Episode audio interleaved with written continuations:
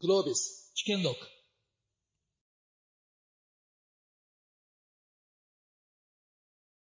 はい。皆さん、こんにちは。こんにちは。はい。えっ、と、デザインとジェネラティブ AI と世界ということで、えっ、と、今日、あの、素晴らしいパネラーの皆さんと、えっ、と、60分話ができるのをすごい楽しみにしてきました。で、皆さん、あの、ご案内の通りで、あの、ジェネラティブ AI ですね、生成系の AI は、あの、クリエイティブ業界に対して、まあ、激震を、えっ、と、放ってまして、あの、ここに、あの、いる面々というのは、その渦中に今、いると思ってます。で、多分今日オーディエンスで集まっていらっしゃる方々も、まあそこら辺って今、あの、まあデザインのプロたちってどう見てるのかなとか、まあそこで日本で何が起こってるのかなっていうところをちょっと、あの、知りたいなっていうふうに思われてると思うので、まあそのあたりもしか、あの、しっかり、あの、カバーしていきたいなというふうに思ってます。で、えっと、もう一つですね、デザインかけ経営っていうところも、あの、文脈としてあるので、あの、今日、あの、お集まりの皆さんが、あの、どういうふうに、これあの、事業側としてやってらっしゃる方もいれば、あの、事業を外からサポートする側の方々もいらっしゃるので、ちょっと両面から聞いていきたいと思います。で、まず、入り口に、ちょっとですね、AI の話に入る前になんですけど、あの、デザインと経営どういうふうに、あの、自社で取り組まれてますかっていうところから入っていきたいと思います。で、えっ、と、まずですね、あの、不動産という領域で、まあ、あの、DX っていうか、まあ、ディスラプターとして、あの、活動されている江口さんの方から、まあ、あの、さっきちょっと控室でも、デザインかなり、あの、注力してやってますというふうにおっしゃっていたので、あの、自身の、あの、事業の中でどういうふうにされてるかっていうところから、まず、はいよよろしくお願いします。はい。そうですね。ちょっとこのテーマが私はドキドキしてまして、なかなか、なかなか、なんでしょう。私、不動産の売買の、まあ、DX やっていまして、駅前に不動産会社たくさんあると思うんですけども、あれがなくてもビジネスができるってことを提供してまして、デザイン経営という観点で言うと、当社今54名ぐらいの組織なんですが、一番最初に採用したのがデザイナーだったんですね。それぐらい、この昔からある不動産というイメージを、やっぱり変えていきたいっていうのが自分の原点としてあって、まあ、起業してるので、まあ、そこを体現するには、まあ、一つ、そういった人材からしっかりと取っていこうということで、採用しました。今この組織規模ですけども、未だにデザイン組織は私が干渉してやってまして、多分お二人よりも私は結構事業側の領域の人間なんですが、経営者としてそこのコミットをして、全アウトプット、全文章を、まあ、デザイナーと、あとはライターと、まあ、作り込んでやっていってるっていうところの、まあ、一つデザイン系をデザインリソースを多く経営に取り入れるという話で言うと、まあ、かなりそういった点で力を入れていると思いますし、まあ、事業会社にとってのデザインの重要性は、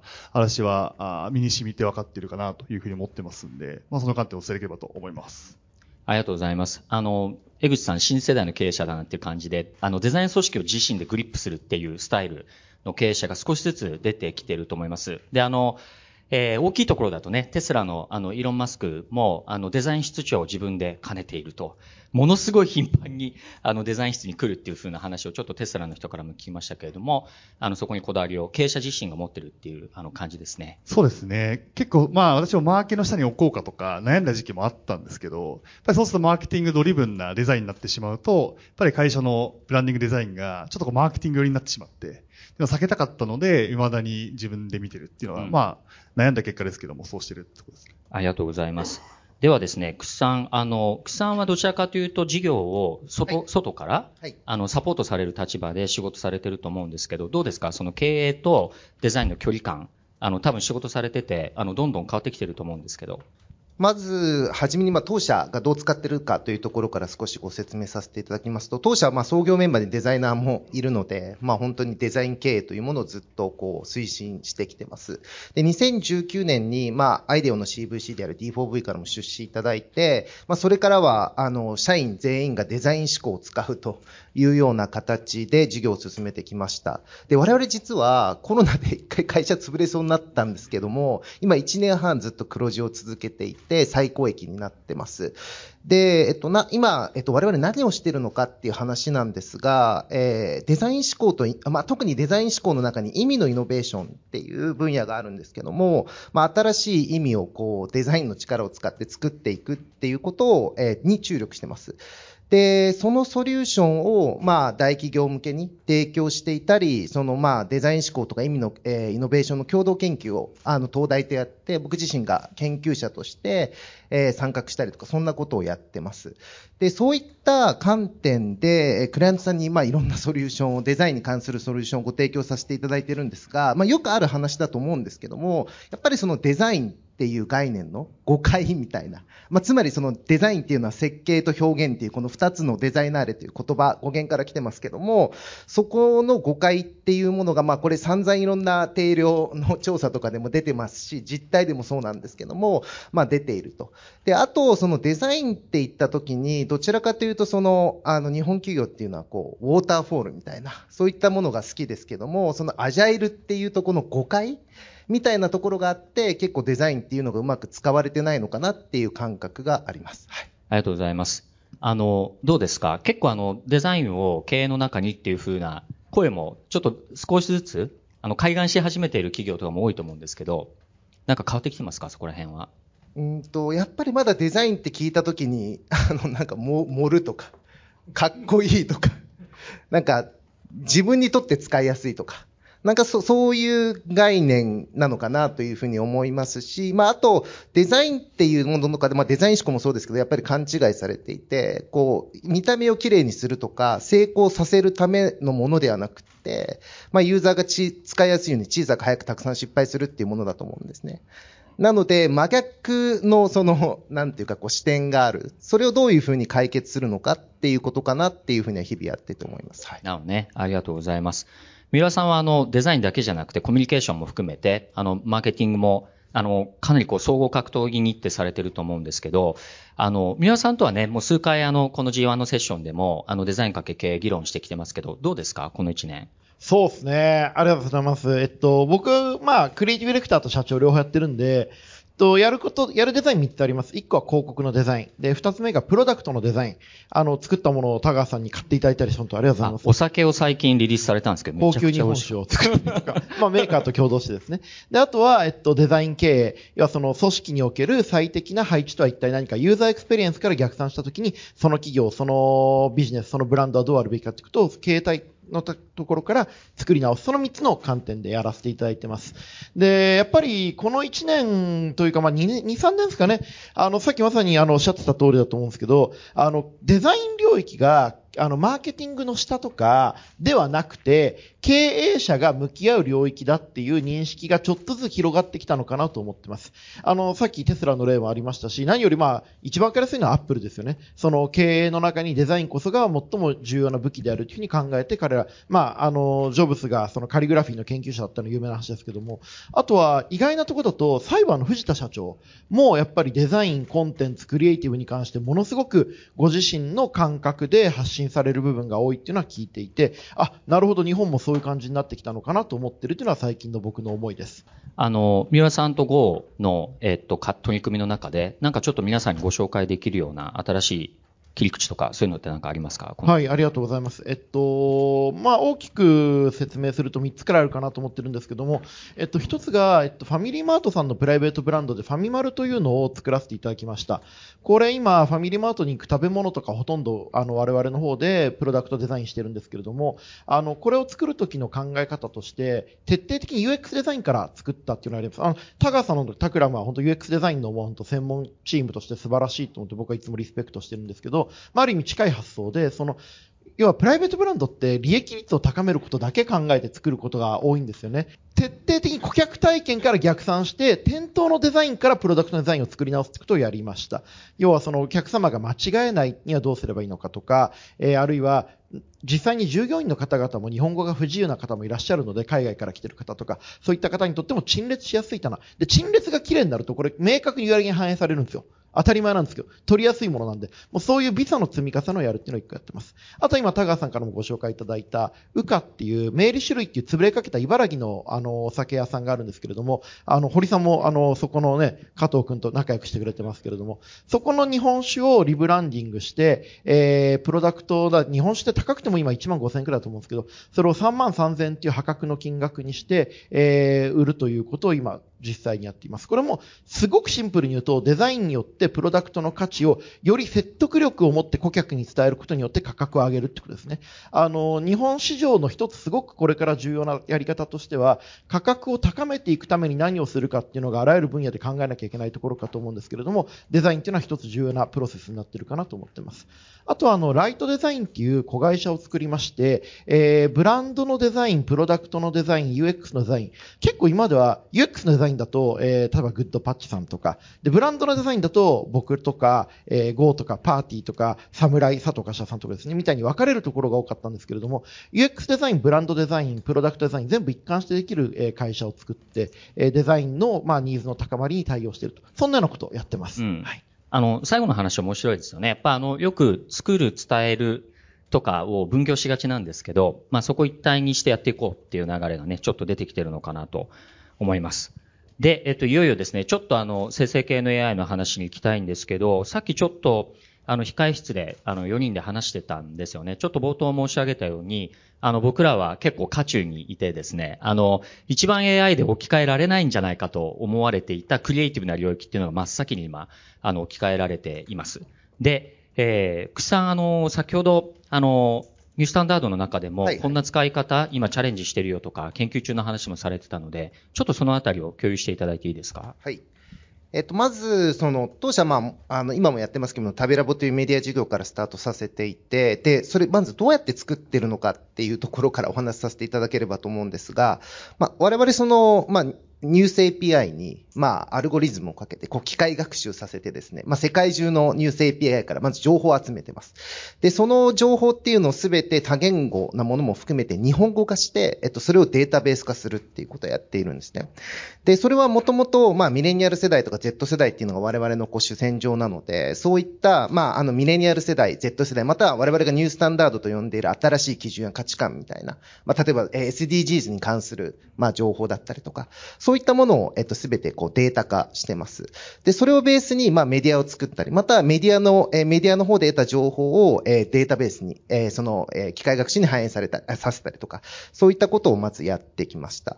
で、それを、まあ、さらに加速させる形で、えー、まあ、ジェネレティブ AI っていうものを使っていて、で、もともと我々その社内のツールに、まあ、今だとそのもともとこうデザイン思考を進めていくときにアイデーションするためのツールみたいなものが、えー、社内にもあったんですが、今までだと、例えば、えー、Z 世代が注目しているキーワードみたいなものを、まあ、ある意味、えー、100個ぐらいランダムにこう掛け合わせるみたいな、そ、そんなことをしていたんですけども、そこからさらに一歩踏み込んで、え例えば、えー、ターゲットだったりとか目的だったりとか、まあそのフェーズだったりとか、そういったことに合わせて、まあより良いアイデアが作れるようになるみたいな、えっと、例えばそういった取り組みなんかも着手してます。で、それ何がいいかっていうと、すごく単純に何かを考えるとか、プロトタイピングしていくっていうスピードがものすごく速くなる。で、まあその、いわゆるそのデザイン、で、デザイン経営とかデザイン思考みたいなもので一番難しいのって、こう早くたくさん失敗していくっていうことにすごく、まあ課題があったりとかしたと思うんですけども、その時間がものすごく短くなったりとか、まあいくつかそのパターンを早くそのユーザーに当てて、まあユーザーからフィードバックもらえるようになったりとか、そういったことがまず大きい進化なのかなというふうに思ってます。で、あとはそのリサーチっていう観点で、まあ先ほど申し上げて世界中のデータ集めて、えっとデータベース作ってるって話があったと思うんですけども、まあそこからよりその有益なその、まあ、例えばミレニア世代とか Z 世代に対して、えっと、有益な情報を、こう、よりフィルターさせや、え、フィルターしやすくなったとかですね。あとはそこから、えー、新しい情報を生成しやすくなるとか、まあ、そんなこともやってます。で、まあ、そのメディアっていう観点でコンテンツ作り、まあ、記事もそうですけども、っていうのは、まあ、もう、あの、なんていうか、普通にできてしまうので、じゃあ何をどういう観点で出すべきなのかとか、人間がやるべきとの住み分けみたいな、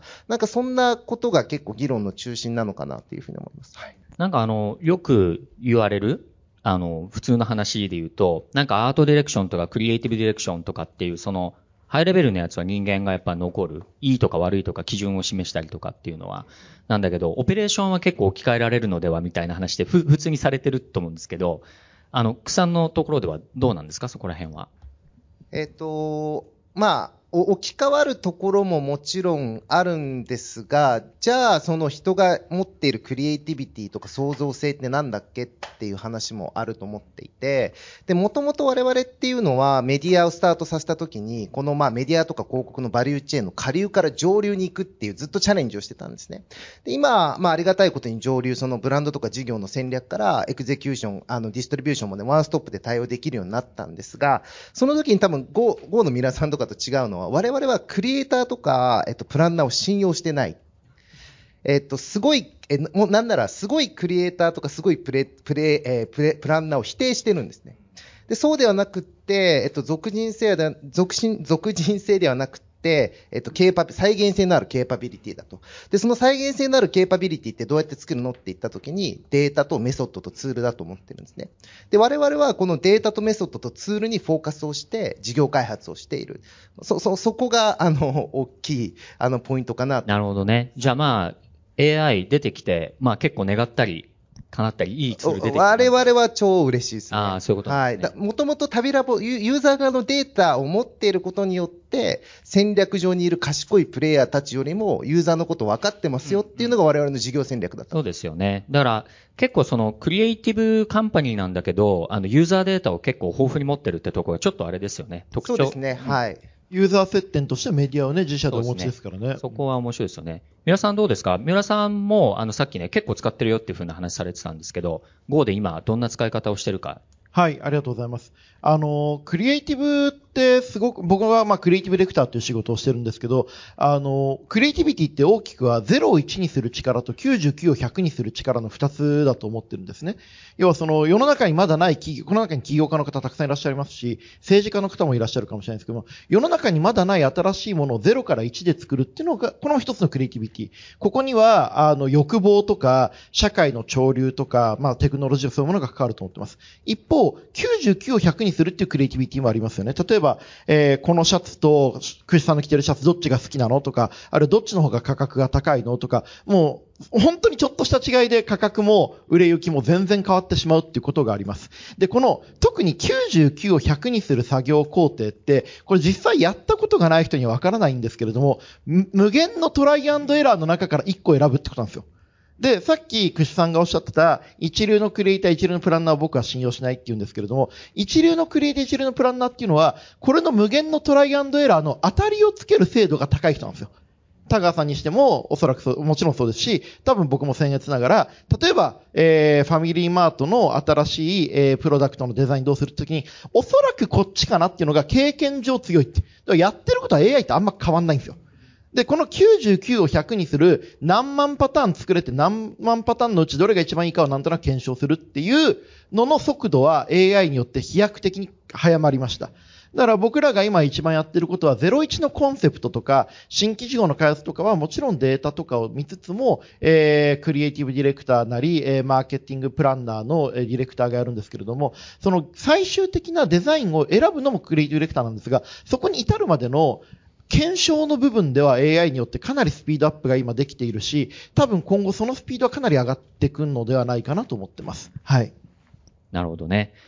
あの、僕らも、あの、タクラムの中でも、あの、もう、AI のそのなんですか、活用研究グループみたいなのが立ち上がってるんですけど、今結構具体的にやっててこれはいけそうだなと思ってるのがいくつかあって、あの、それはあの UX デザインの中でカスタマージャーニーマップって書くんですよね。で、そのジャーニーを書くときにその言葉でシナリオを書いてその下に挿絵を入れるんですけど、その挿絵が、えー、っと、シナリオを言葉で書くと、あの、挿絵がもう自動で生成されるっていう。で、これが結構時間が今までかかってたんですね。イラストレーターと、まあ、シナリオライターみたいな人のコンビでやってたのが、ものすごい PDCA が回るようになって、だから仮説検証さっきおっしゃってましたけど、そのスピードが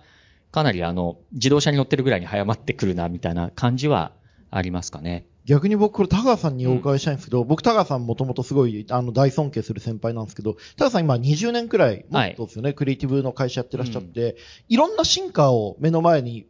見てきたと思うんですよ。AI もそうだし、一個前の Web3 もそうだし、多分、来年くらいにメタバースの大きい進化もありますし、その前のまあユーザーインターフェースが変わったりとか、うん、一番大きい変化ってこれですか？それとも他の何かでした？えー、っと、iPhone が出てきた時の衝撃はやっぱりすごく大きくって、で、その時と、あの、今回の AI が多分同レベルぐらいかなみたいな話をみんな、あの、うちの中では、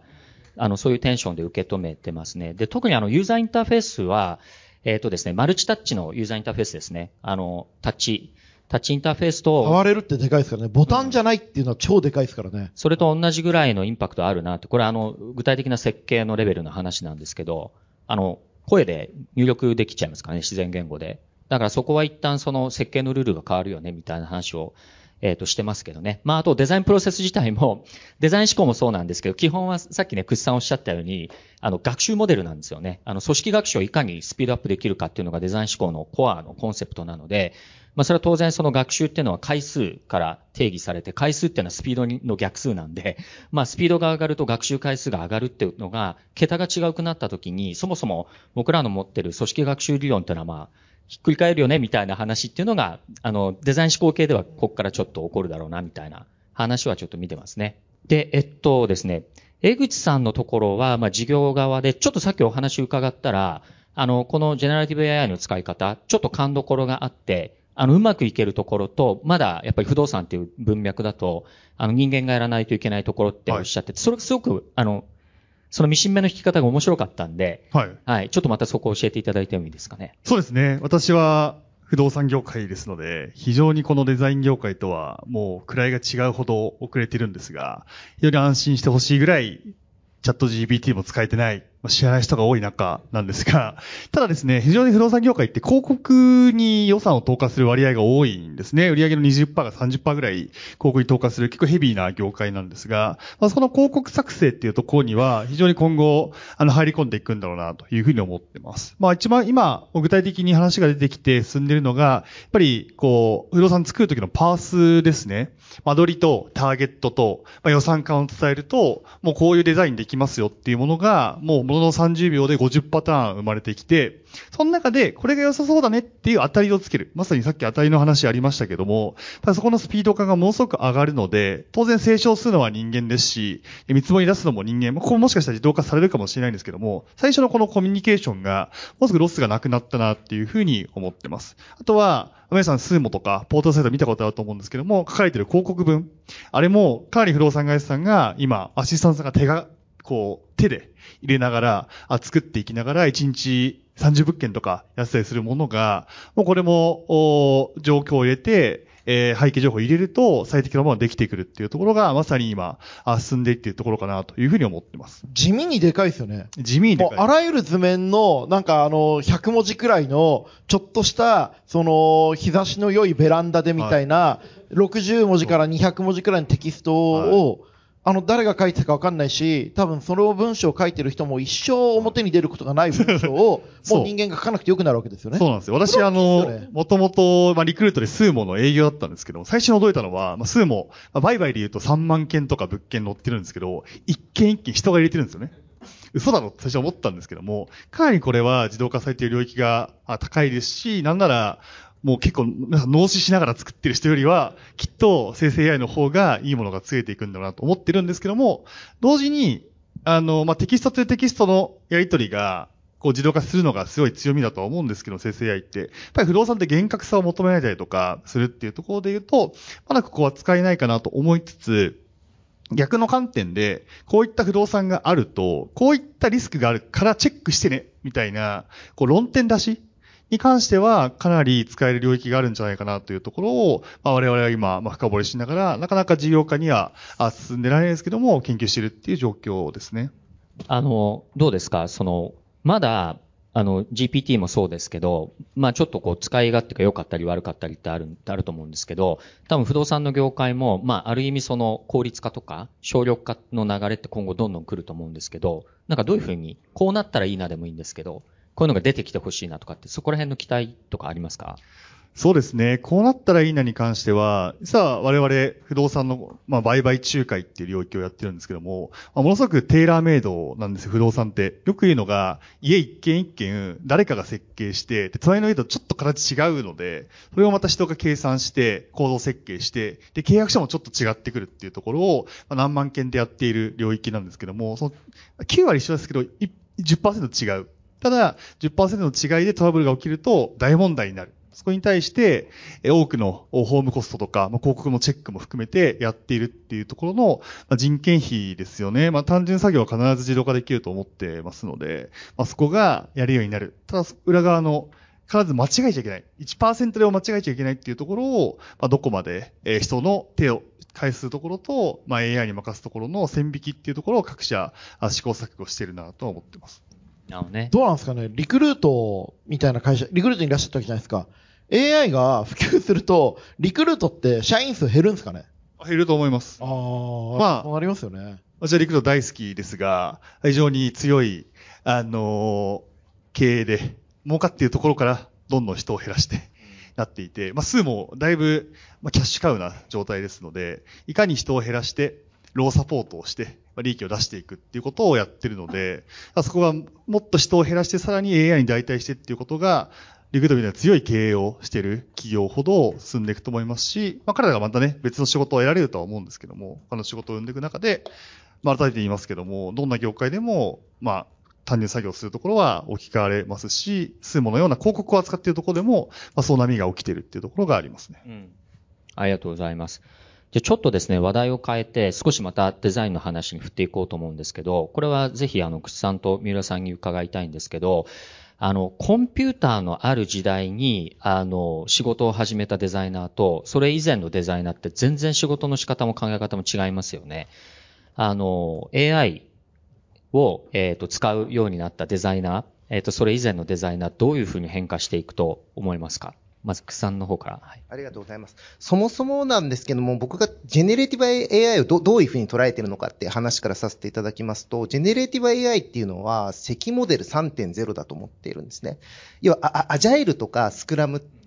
もともとベースになってるのって、野中さんのナレッジマネジメントっていうそういう考え方じゃないですか。あれって暗黙知と形式知のことを言っていて、で、アジャイルとかスクラムをやるには形式知がないとアジャイルもスクラムもできないわけですよね。形式知使わないでやるアジャイルなんてただのなんか大変な、みんなで頑張ろうみたいな。そうではなくて、形式知を使うことによって、えー、アジャイルだったりとかスクラムができると。で、えっと、今、ジェネレーティブ AI って言っているもので、えっと、最終のアウトプット、を完成させるっていうのは、まあ、えっと、ジェネレーティブ AI の力だけで、えっと、完成させるっていうのは不可能だなと思っているんですね。まあ、もうそういう時代もすぐには来ると思うんですけど、じゃあ、ジェネレーティブ AI ってどうやって使うかっていうと、やっぱ形式知だと思うんですよ。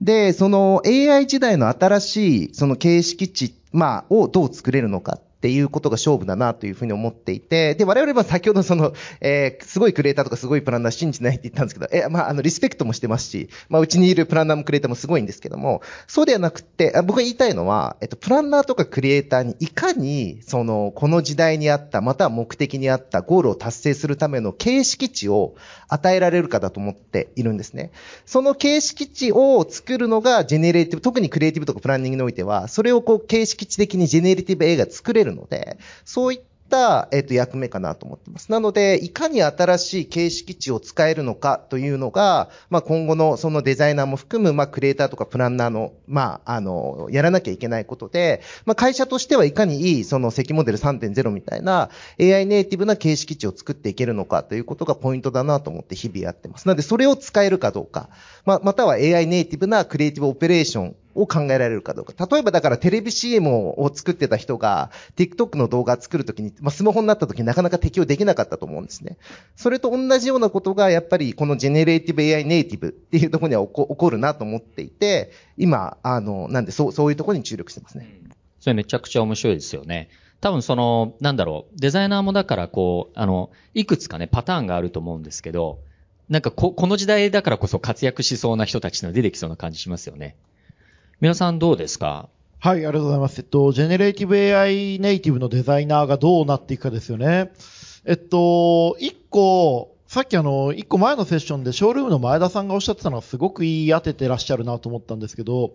あの、ボカロ P ってあるじゃないですか。ボーカロイドっていうソフトウェアができたことによって、それを使って音楽を発信する人が今どんどん増えてる。多分それと同じで、AIP が生まれるってことだと思うんですよ。要は AI っていうプロ、あの技術、楽器を使って表現することが上手い人間っていう職業が出てくるってことだと思うんですね。っていうのがまず一点です。で、それは何が起きたというと、もうボカロ P の構造を見るとすごくわかりやすいんですけども、音楽教育、えー、音大を出てない、えー、音楽部に入ったことがない、でもインターネット上のボカロの道具と、そこによって繋がった無数無数のファン、クラウドとの、えー、PDCA、彼らから褒められる、彼らからディスられる経験を通じて、正当な、正当なって言い方も良くないですけど、いわゆる教育機関での、えー、教育を受けずに、クリエイティブになれる方っていうのはたくさんいるということだと思います。だが、それは練習をする必要がなくなるとか、PDC を回す必要がなくなるということは決して意味していなくて、ボカロ P はボカロ P なりの努力があるように、えー、彼ら彼女らも AI プロデューサーデザイナーはすごく努力をする、そういった新しい努力をして世に出てくんだと思ってますと。で、その時にもう一個何が起きるかっていうと、さっきあの、クリエイター01か99を100にするっていう話があると思うんですけども、これをもうちょっと説明すると、コンセプトを作る人間と世界観を実現する人間っていううに分かれていくと思うんですね。で、その世界観を実現するっていうのに、例えば、えー、えー、北欧のファンタジー風の世界観に近未来の2030年くらいの SF の世界観が入ったものちょっと中国風のニュアンス みたいな、この言葉によるプロンプトを、えー、表現するってことをイメージするときに、頭の中に明確な正解の絵がないと作れないんですよね。AI が作ってきた100個、200個、300個の中で、一番美しくて一番ユーザーに受け入れられるものはどれかを判断するのって、やっぱり経験則が必要なので、そこの世界観を実現する、え、デザイナーとして AI を使った AIP がどんどん活躍するようになると思うんですけれども、その人たちとその人たちで実は、えー、教育、教養は結局必要になってくるんだろうなというふうに理解してるって感じですかね。はい。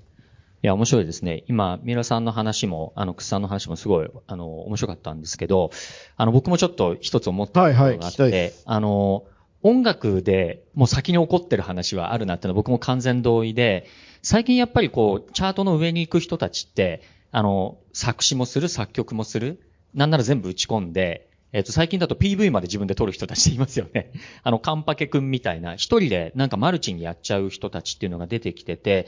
で、なんかその人たちのクリエーション見てると、あの、最初にプロトタイプを結構全域で作っちゃうんですよね。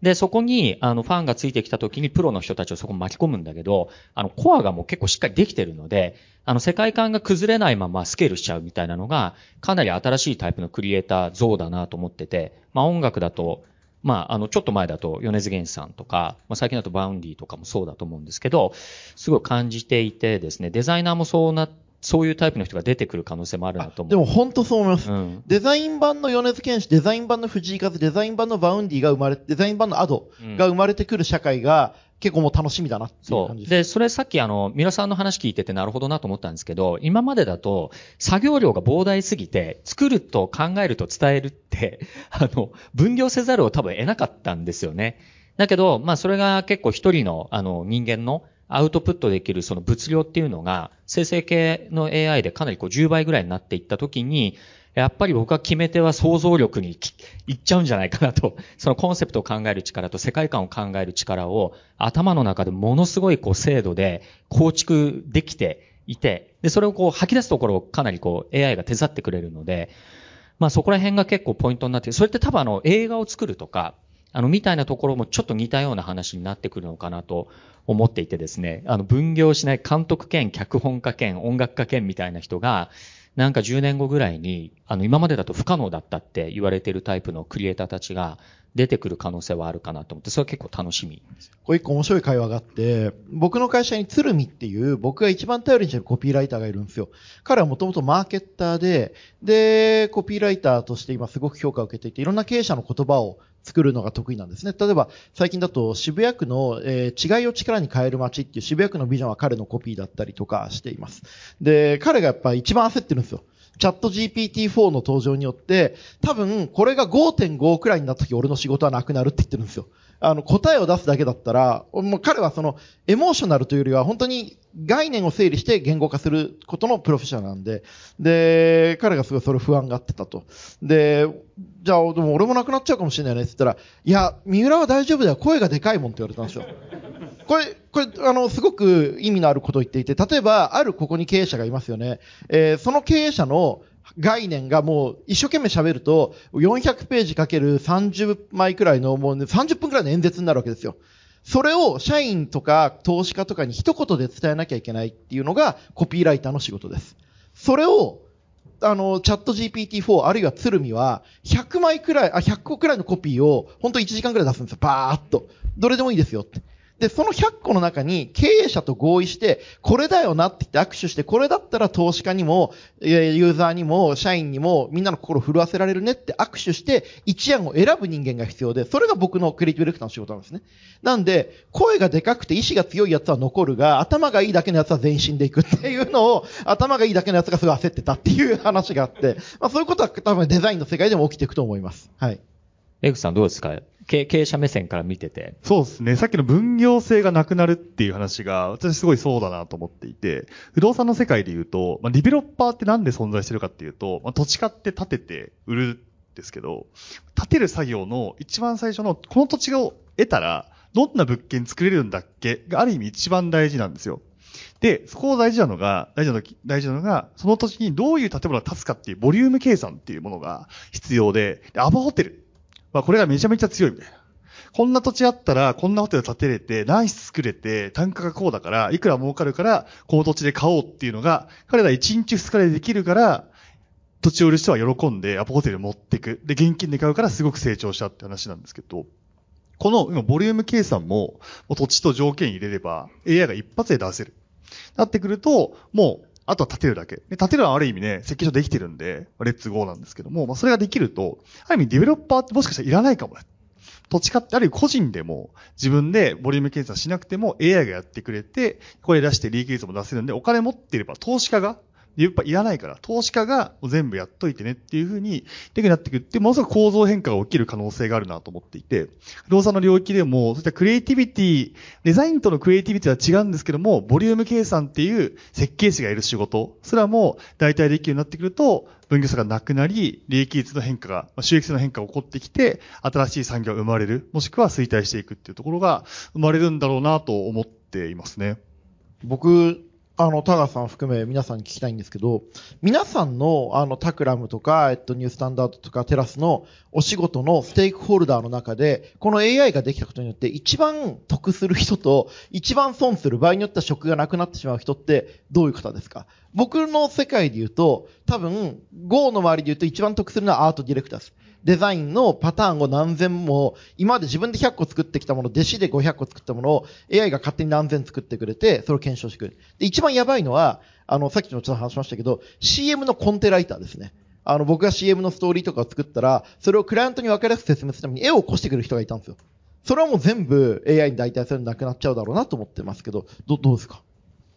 そうですね。不動産業界で行くと、まあ、損する人は、損するか、まあ、職を失う人は明確で、やっぱりカスタマーサポートの領域ですね。例えば賃貸で言うと、まあ、賃貸保証会社さんってあるじゃないですか。あの入居するときに数万円払うんですけど。で、振り込みがないと催促の電話かかってくるんですけども、あの催促の電話も今 AI 化され始めていて、ほとんど人間のような口ぶりで。あ、口調も人間。口調も人間。対応も人間。対応も人間で。ああ、それはやばいですね。テキスト処理して、まあ、目的明確なんで、理由を聞いてお金払ってくださいねって伝える。話だけなので、かなりそこの、まあ、人件費が削減されて、多分それをやってる人はいらなくなっていくんだろうなというふうに考えてますし、やっぱり、まあ、不動産って結構こう、消費者とのコミュニケーションが多いので、やっぱり QA 回答をするような部署とか人っていうものが割り食らっていく、割り食らってかまあ、代替されていくんだろうなというふうに思ってます。得する人で言うとどうなんですかね、まあ、さっき言った話だと、やっぱり投資家の利益率が上がっていくんだろうなと思っていて、まあ、不動産って超この省流が、まあ、ある意味綺麗に流れていく、お金持ってる人が土地買って作って、建設して、で、最後賃貸やって回収するみたいな話なんですけども、まあ、そこはどんどんどんどん綺麗になっていくので、やっぱり、に、こう、多重な複雑な構造構造だし、儲かるのが不動産業界だったした時に、どんどん危険なのより儲かっていくっていうふうなところが作れていくとなると、やっぱり資本主義の上流の方々がより富を得ていくんじゃないかなと思ったりしますね。クリスさんどうですか？一般的に言われることでもあると思うんですけど、基本的に得する人たちは超すごい人たち。だからさっき言った、まあすごいプランナーとかクリエイターって全然信用してないって言ったと思うんですけど、その上にいる超すごい人たちは得すると思うんですよ。一方で、まあそこそこのと言ってしまいますけど、すごく言葉、あの、もう誤解を恐れずに言うと、例えばコンサルとか代理店にいるそこそこの優秀なプレイヤーは、今回のジェネティブ AI 損する方の人たちだと思うんですね。で、それ以外のまあこう、あの一般的なと言いますか、えー、人たちはすごく得をすると思います。で、これって結局その企業も一緒で、超すごい企業は超得するし、そこそこの企業はなんかよくわからなくてみたいな、なんかこう差別化が図れなくなってくる。で、そうじゃなくて、まあ例えば中小企業とかスタートアップとか、そういったところはまあ得をするっていう、そそういう構造なのかなと思います。面白いですね。なんかスマイルカーブみたいになってる。うん。タクラムはどうですか？どうでしょうね。あの、僕らが今見てる時だと、さっきあの、口さんの話聞いててそうだよなと思ったんですけど、やっぱりあのデータを持ってるかどうかはかなり大きく違うなと思ってますね。で、特にあの、なんだろうな、えっ、ー、と、長い期間、なんかその DX とかって言葉が存在しなかったぐらいのところから、あのデータを積み上げてる会社って結構いっぱいあって、んで、で、今回の あのものがむちゃくちゃ面白いなと思ってるのは、今までデータって綺麗なデータじゃないと、そのコンピューテーションの上に乗っかってな、来なかったんですけど、結構雑な人間語でも理解しちゃうんですよ。だからあの、政府とかって、あの、議事録とかを人間語で取ってるじゃないですか。こういうところがひょっとすると、あの、シェールオイルみたいな感じで、今までエネルギーとみなされてなかったものが使える可能性もあって、なんかそこら辺はちょっと日本における独特の、あの DX っていうのが、ここから出てくる可能性があって、それがまあ、損する得するとはちょっと、あの、わかんないかもしれないですけど、ただそこら辺、だから僕らがデータデータって言ってることが、なんか人間が読んでわかるものはデータだっていうレベルで、えっ、と、データとしての扱いに多分乗っかってくるので、そこがちょっと、あの、これまでの、あの、なんだろうな、データサイエンスみたいなところの潮流を、こう、ぐっとこう、押し上げてくれそうで、そこがすごい楽しみ。ですね。はい。例えばなんですけど、うん、そのうちその、例えば、まあ、ミレニアル世代とか Z 世代に関する、ライフスタイルに関する新しいこう情報をこう集めてて、日本語でこうデータずっと、えー、翻訳して集めてるんですけど、まあ、そういうのがあって、例えば何々さんに対してのこういうレポート作るみたいなことが、やっぱりすぐできちゃうんですよね。で、そういうものって今まですまあ、そ、そこそこ優秀なプランナーが10時間かけてとか、さっきのアイデアに関してもそこそこ優秀なクリエイターが、まあ、ものすごい時間かけてみんなでブレスト会議してみたいなことが起こってたのが、一気になくなった時に、じゃあ何をクリエイティブとか、何をコンセプトと呼ぶのかっていうことの、なんか最低義みたいなことがどんどん必要だっていうふうに改めて感じます。それ、なんか仮説持ってらっしゃいます？えっと、今ですね、我々その東京大学の完成工学という、まあ、完成設計学というものを研究している研究室と共同研究してるんですけども、我々のやってることっていうのは新しい意味創造っていうことを、えっと、掲げているんですね。で、まあ、新しい意味を作ることこそが、まあ、イコールコンセプトであるっていうふうにしていて、で、その時に、じゃあど、どういうふうにっていう、えー、まあ、その、ど、どういうふうに新しい意味を評価するのかっていうことと、どういうふうに新しい意味を作るのかっていう、この二つが重要だと思うんですけども、で、その、まあ、作る方は一旦、まあ、置いといて、どう評価するのかって言ったときに、やっぱりその、その、受け手が、それに対して、まあ、何をもってして意味を感じるのかっていうことの評価をどうするかだと思ってて、それって AB テストじゃないんですよね。こうなんか、大きいからクリックしたくなるってことじゃなくて、で、そういうことをきちんとこう評価モデルを持つために、全然違う、まあ我々はその今クリエイティブとかコミュニケーションを作ってる会社ですけど、全然違う分野と一緒にコラボレーションして、えっと、そういう評価システムを作るっていうことをやってます。つまり何を言いたいかっていうと、今までのクリエイターが作ったからすごいクリエイティブなんだ、えっと、賞を取ったからすごいクリエイティブなんだ、っていうことではなくて、えっと、もうここまでクリエイティブが解体されているので、もう一個二本踏み込んで、じゃあそれを今まで、その、すごい人たちが並んであれ良かったねって言ったり、なんとなくそのユーザーが反射的にクリックしてたことじゃないもので、つくいかに作っていけるのかっていうことがポイントだと思っているので、そそういうところに今我々はフォーカスしてます。うん、なるほどね。面白いですね。やっぱりあの、メディアを持ちなので、なんかそこの、なんですか、リリアルさをいかにこう、コンセプトの上流の側にこう回すのかってなんか大きなフィードバックな話そうですよ。そうですよ。そうです。おっしゃるとりです。うん。なるほど。皆さんどうですか？なんかこう、ここから、まあ、今日ね、あの、世界で、あの、活躍するみたいな話もあるんですけど、あの、皆さんご自身がこれからこう、こういったその技術をどうやって使って、あの、なんか自分たちのあの変化を起こしていこうかみたいなところっていろいろお考えだと思うんですけど、はい、少し話せる範囲で。はい、ありがとうございます。えっと、まあ、一番大きく言いたいのは、我々クリエイティブデザインにかかる人間が産業界、あるいは、えっと、政治も含めてですね、一緒にやっていかなきゃいけない一番大切なことは、あらゆるものの値段を上げるってことだと思ってますね。あの、日本のレストランの値段を上げる、日本のデザインの値段を上げる、日本の、えー、まあ今日プライシングの専門家も来てますけども、あの、あらゆるものの価格を上げるために、クリエイターが何をすることができるか、デザインが何をするべきかを真剣に考えなきゃいけないなと思ってます。で、その時に価格の予想、需要の予想、そしてデザインのパターンをどれが一番最適かということを検証するときに AI によるスピードアップはめちゃくちゃ秀逸だと思っているので、そこをうまく取り入れてやっていきたいなというふうに考えてますね。それ、すごいね、あの、そこそこって思った、あの、デザイン関係者は多いと思いますね、今ね。要はもう同じものだったとしても、あの、デザインとコンセプトによって値段を上げることができるっていう、まあ、利休が作ったね、土の塊のお椀が、原価50円くらいのものは今でも3億円で取引されているので、そういうものをグローバルに対してデザインと、えー、デザイン思考のもとに作られた AI による PDCA の超最速化によってやっていきたいなというふうに思いますね。はい。ありがとうございます。ではですね、あの、残り15分になったので、えー、っと、議論を、えー、っと、フロアに開きたいと思います。あの、ぜひですね、このパネラーの皆さんに、えー、ご質問ある方は挙手いただいて、ちょっと最初にあの、まとめて取っていこうと思いますので、手を挙げていただければと思います。はい、じゃあ。あ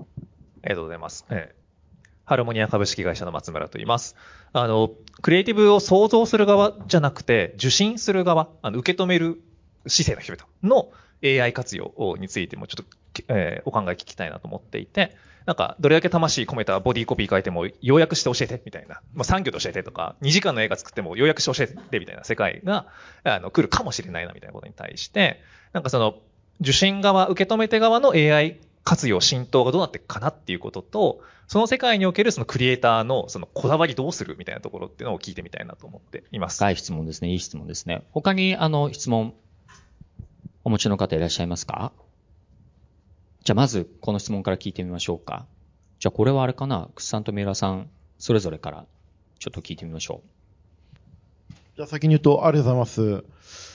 仲良しなんですけどね。えっと、受信側の、ええっと、AI はあんまり関係ないっていうか、一個言えるのは、あの、作ることってやっぱめっちゃ楽しいので、みんな一回やって絵とか作ってみて、あ、これは選べねえなとか、意外にうまく指示できないなっていうことを学んでみてもらえると、いろいろいいのかなと思ったっていうのは一つです。で、もう一個は今言った、その小説を産業で教えてとかって言われても、これね、あの、例えば、皆さんの人生の中にも、この映画を見てなかったら今の自分になってなかったってもの多分あると思うんですよ。多分僕だったら、えー、まあ、YouTube でも言いましたけど、村上龍の5分後の世界っていう本を読んでなかったら僕今の仕事についてないし、今みたいな性格に多分なってないんですよ。でも、5分後の世界を産業で言うと、なんか、ちょっとずれた世界で戦争の中だったけど、一生懸命生きていくことを決めた男の物語で終わっちゃうんですよ。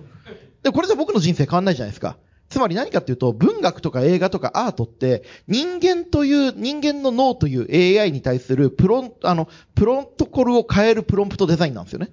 なんで、それ自体の2時間の、えー、映画の長さとか、えー、10万文字の小説の長さっていうのは、そういう文字量じゃないと変えられない脳の OS があるので変わらないと思います。はい。じゃあ、さんも。はい。はい、えーっと、ユーザーっていう目線で言うと、僕はどういうふうに捉えてるかっていうと、すごくシンプルで、えっと、寂しくないだと思っていて、AI があることによってどんどん寂しくなくなるっていうことがユーザーが享受している価値かなと思ってます。なんで寂しくなった時には AI に頼るみたいな、そんなことかなと思っていて。少子化は進む？それはまた別の、あの、テクノロジーが解決してくれると思います。はい。で、まあ、あのー、例えば僕、あの、えー、おばにですね、こう、今、えー、一人暮らしをしてるおばがいるんですけど、ずっとテレビと会話してるんですよ。まあよく見る風景だと思うんですけど、あれで寂しくないじゃないですか。だから AI っていうのは、そのユーザーにとってはそのすごい版。で、それが、しかもそれがテレビだけじゃなくて、いろんな形、口調、いろんな問いかけ、共感をしてもらえるんで、AI っていうのは人をこう、ユーザー目線で言うと、寂しさから解放してくれるものなのかなっていうふうに捉えてます。面白い視点ですね。なんかあの、八百万的な 万物に魂宿る的なね。江口さんどうですか？そのユーザーサイドから、あの、今ちょっと表現の話だったけど、ただあの、ね、情報をこう摂取する側がどう AI を使いこなすのかみたいなのは、そうですね。まあ、好きなものを好きなように扱えばいいんじゃないかなと思ってて、1年ぐらい前に衝撃を受けたのが、LINE 占いってあるんですよ。LINE で、あの、入るとわかると思うんですけど、占い師さんがバーって並んでて、で、この人に占ってほしい。で、15分5000円とかするんですよ。15分 LINE で占い師と会話するんですよね。で、まあ、15分経ったら終わりなんですけど、そこに対して、ものすごい方が課金をして、悩みを聞いてほしい。で、なんか、回答が得られた気がする。まさにさっき寂しさって言ってましたけど、なんかそういうところで、なんか、あの、情緒的な価値すらも実はテキストコミュニケーションだけで取れるし、もっと言うと AI の方が、まあ、占いっていうちょっとスピリチュアルですけど、まあ、悩みを解決するとか、コーチングをするとかっていうところもできるんだろうなというふうに思っているので、なんかこう、こういう世界だからこそ受け止め手がどうとかあんまり考えずにやっていくことが大事かなというふうに思っていますと。同時に、受け止め手がそういうことに慣れてきてるっていうことを発信者側とか経営者は考えなきゃいけないなと思っていて、私結構こう、言い方によっては語弊がありますけど、結構こう、多くの人は長い文章が読めないっていうふうに思って、常にこう事業経営してるとこはあって、まあ、社員向けのメッセージとか、パートナー企業当時は500社とかいますけど、っていうメッセージもやっぱこう、長い文章と読まれないから、やっぱこう、ショート動画が流行ったように、まず数秒で使え、伝わる、伝わらないといけないっていうことを意識して、そこにクリエイティブを当てはめて、パッと伝えるあデザインをしていくみたいなことを受け止めての進化を僕らがやっぱり対応していかないと、はい、ずれた形になっちゃうんじゃないかなと思ってたりしてます。ありがとうございます。大丈夫でしょうか？では、えっと、いかがでしょう？他も、あの、質問、あ、じゃあはい、よろしくお願いします。理解の確認をしたいんですけど、三浦さんがおっしゃってた、その価格を上げる、価格を上げるべきだと私も思っていて、こんなデフレでやってる、あの、インフレになりつつあるのに、あの、デフレの価格であるのはおかしいと思ってますと。で、価格を上げるには、その価格はディマンドとサプライで決まるので、じゃあそのサプライは変わらないとしたらディマンドを上げるっていうことなのかなと。で、ディマンドを上げるっていうのは、その消費者にその生成 AI ですごく高速に回して、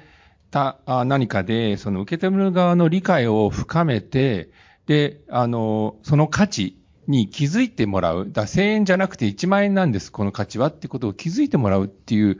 そういう理解でいいんですかね？そうですね。えっと、ありがとうございます。えっと、価格を上げることと AI はダイレクトな関係がないと思っていて、えー、デザインとか、えー、あるいはコンセプト、意味によって、ユーザーが、えっと、それ以上の価格を払ってもいいと思う、えー、価値を何らか形成すると。でその何らか形成する時の、えー、ロジック作りだったりとか、デザインの検証に AI が使えるっていうことですね。例えば、えー、ルイ・ヴィトン×草間弥生の、えー、コラボレーションアイテムは、まあ、原価で言ったら1000円くらいのものが30万とかで買われるじゃないですか。ああいったことを我々日本は作んなきゃいけない。で、その時に、ルイ・ヴィトンと草間弥生には独自の意味がそれぞれあって、それが掛け合わさって、今の社会において、えー、原価宣言の、ルイ・ヴィトンってあれビニールですからね、が30万円になってる。そういうことを我々もやっていけるはずだということですね。はい。では、あ、江口さん。あありがとうございます。あの、さ、先ほど、デザイナーの Ado とか Vaundy 出てくるの楽しみっておっしゃってすみません。私が知識不足で、前提の Vaundy、Ado がどういうゲームチェンジなのかも分かってない。そこをデザイナー観点でぜひもう少し膨らませて教えていただけないかなって、すいません。はい。あの、要は、あの、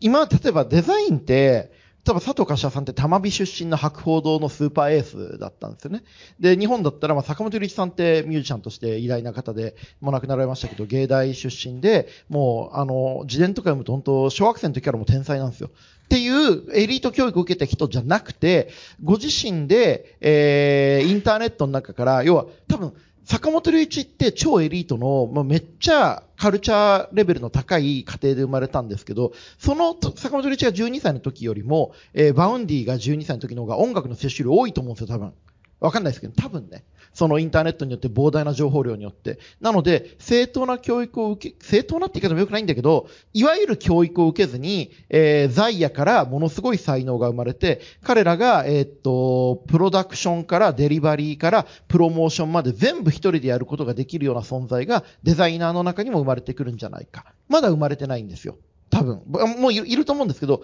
僕はまだ、あの、過分にして知らないってことなんですけど。っていうことが、多分たくさん出てくるということですね。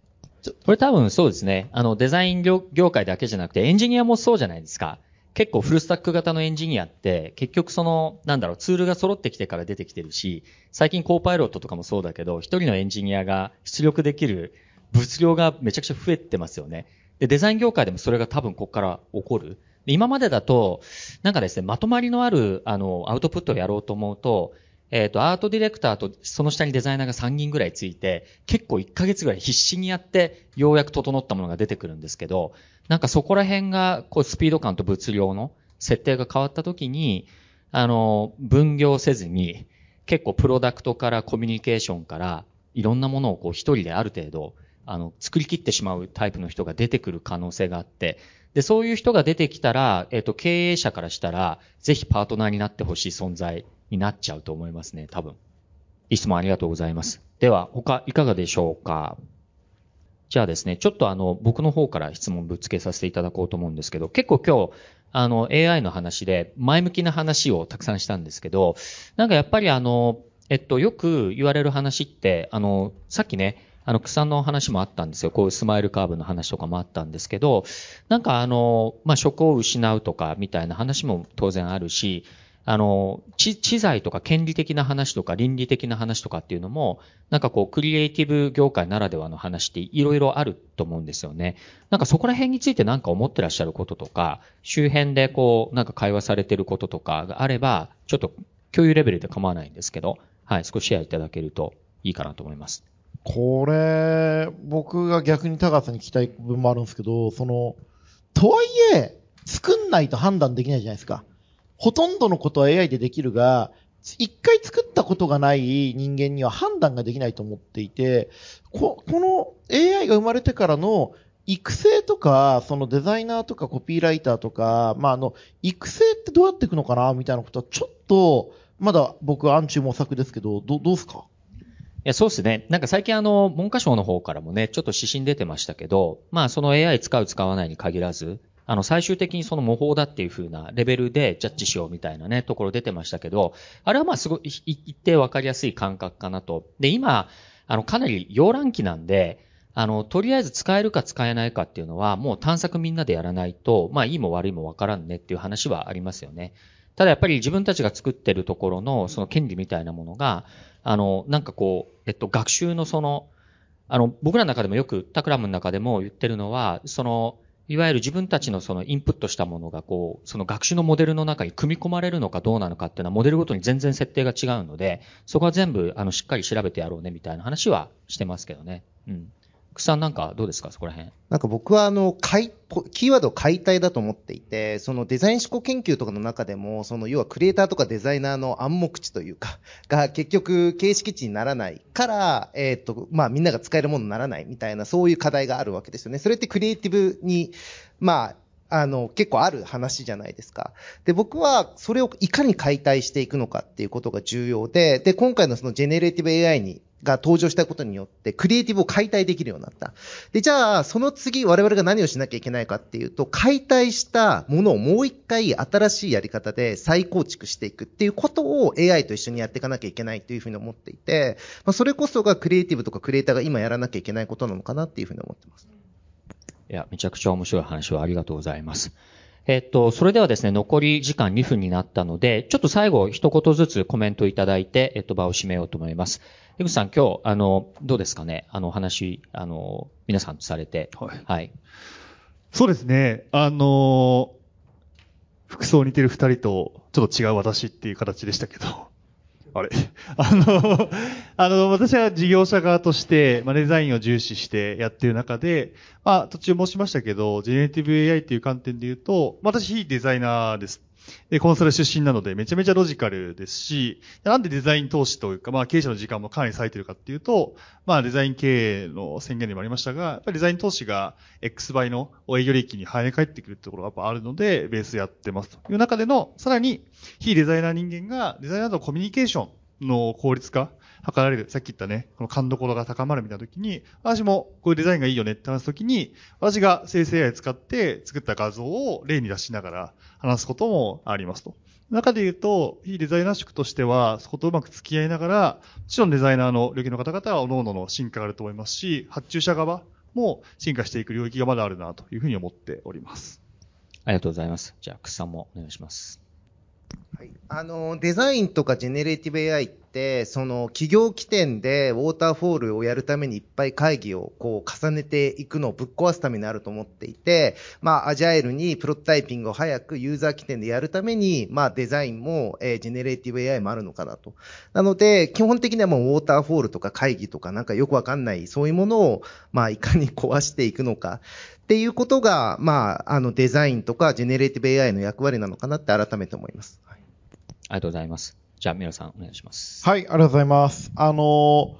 クリエイティブって、ぶっちゃけ、ほとんどが、あのこう、検証によってできるんですよ。要は、何百万個の中で一番いいものを探す作業でしかないので、ということは AI が出来上がるということ、AI ができるってことは、その何百万が何千万何億になるってことなんで、基本的には世の中に素敵なものがもっと生まれる可能性が高まるってことなんで、超ワクワクしてていいことだと思いますんで、ぜひあの AI と AI があることによって進化するクリエイティブ産業に期待していただきたいなと思ってます。あと一個だけ言うと、この中に AI 詳しい人いたら、AI 三浦を作りたいんで、ちょっとなんか相談乗ってください。お願いします。はい。ではですね、今日は、あの、すごく、あの、深深い話が聞けたと思います。あの、ぜひ、あの、この素晴らしいパネラーの皆さんに、あの、拍手をお願いいたします。今日はありがとうございますありがとうございました。いや、田川さん、モデレート本当ありがとうございました。